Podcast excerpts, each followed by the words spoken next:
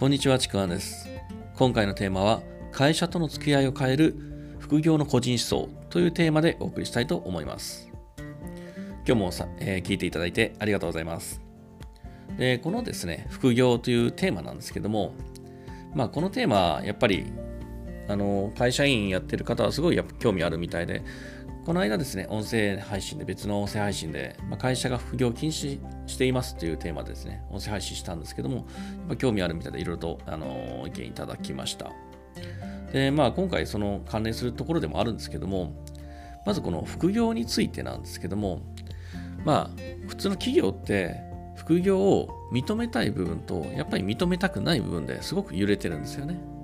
で、認めたくないポイントって何かというと、もうこれ分かりきったことで、人材の流出、これを懸念してるんですよね。副業をすることで、その人が副業することで、自分の会社以外に何かこう働いて、そっちに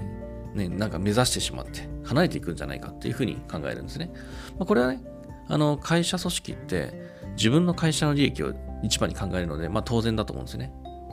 だからパフォーマンスを自分の会社に最大限貢献してほしいんですよ。だから、副業を認めてしまうと、自分の会社の業務がおろそかになってパフォーマンスが落ちるっていうふうに考えてるから、副業を認めたくない。で、もう一つ、えー、突っ込んで言うと、人材の中でも特に仕事のできる人、こういう人はできるだけ囲っておきたいんですよね。だから、副業を認めて、認めることで、こういう仕事のできる良い人材が本当に離れていっちゃうんじゃないか。これは心配で、だから認めたくないっていうのが、これ大半だと思います。で、一方で、副業を認めないことで突然会社辞めて条件の良い副業のできる会社に移ったりとかね会社に内緒で副業を進めて、まあ、そっちで成功してしまってなんか辞められちゃうかもみたいなね。そんな風に心配もあったりするんですね。ならばまあ副業を認めてで副業をやっていても会社として人材確保できる余地を残したい。どうしようっていう、まあ、いろんなジレンマがあるわけなんですね。で、まあ、他にもですねいろんな社会保険の問題とかいろいろあるんですけどもその辺は置いといてですね、まあ、人材問題っていうのがまず大きくくるんじゃないのかなというふうに思います。で、ただですね、あの、こういうふうに会社が人材流出の不安が大きい。で、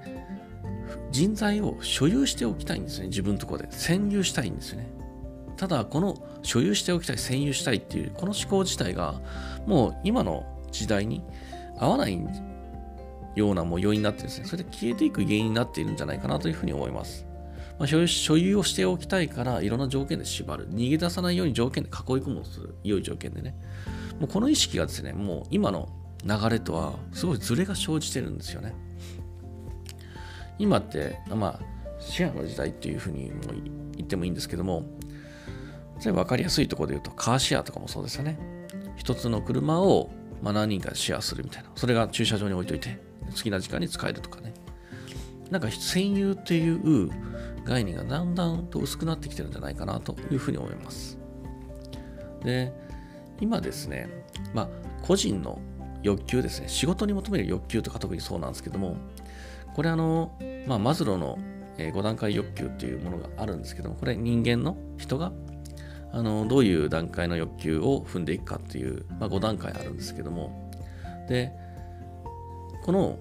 個人が会社に求めるのってこのマズローの5段階欲に当てはめると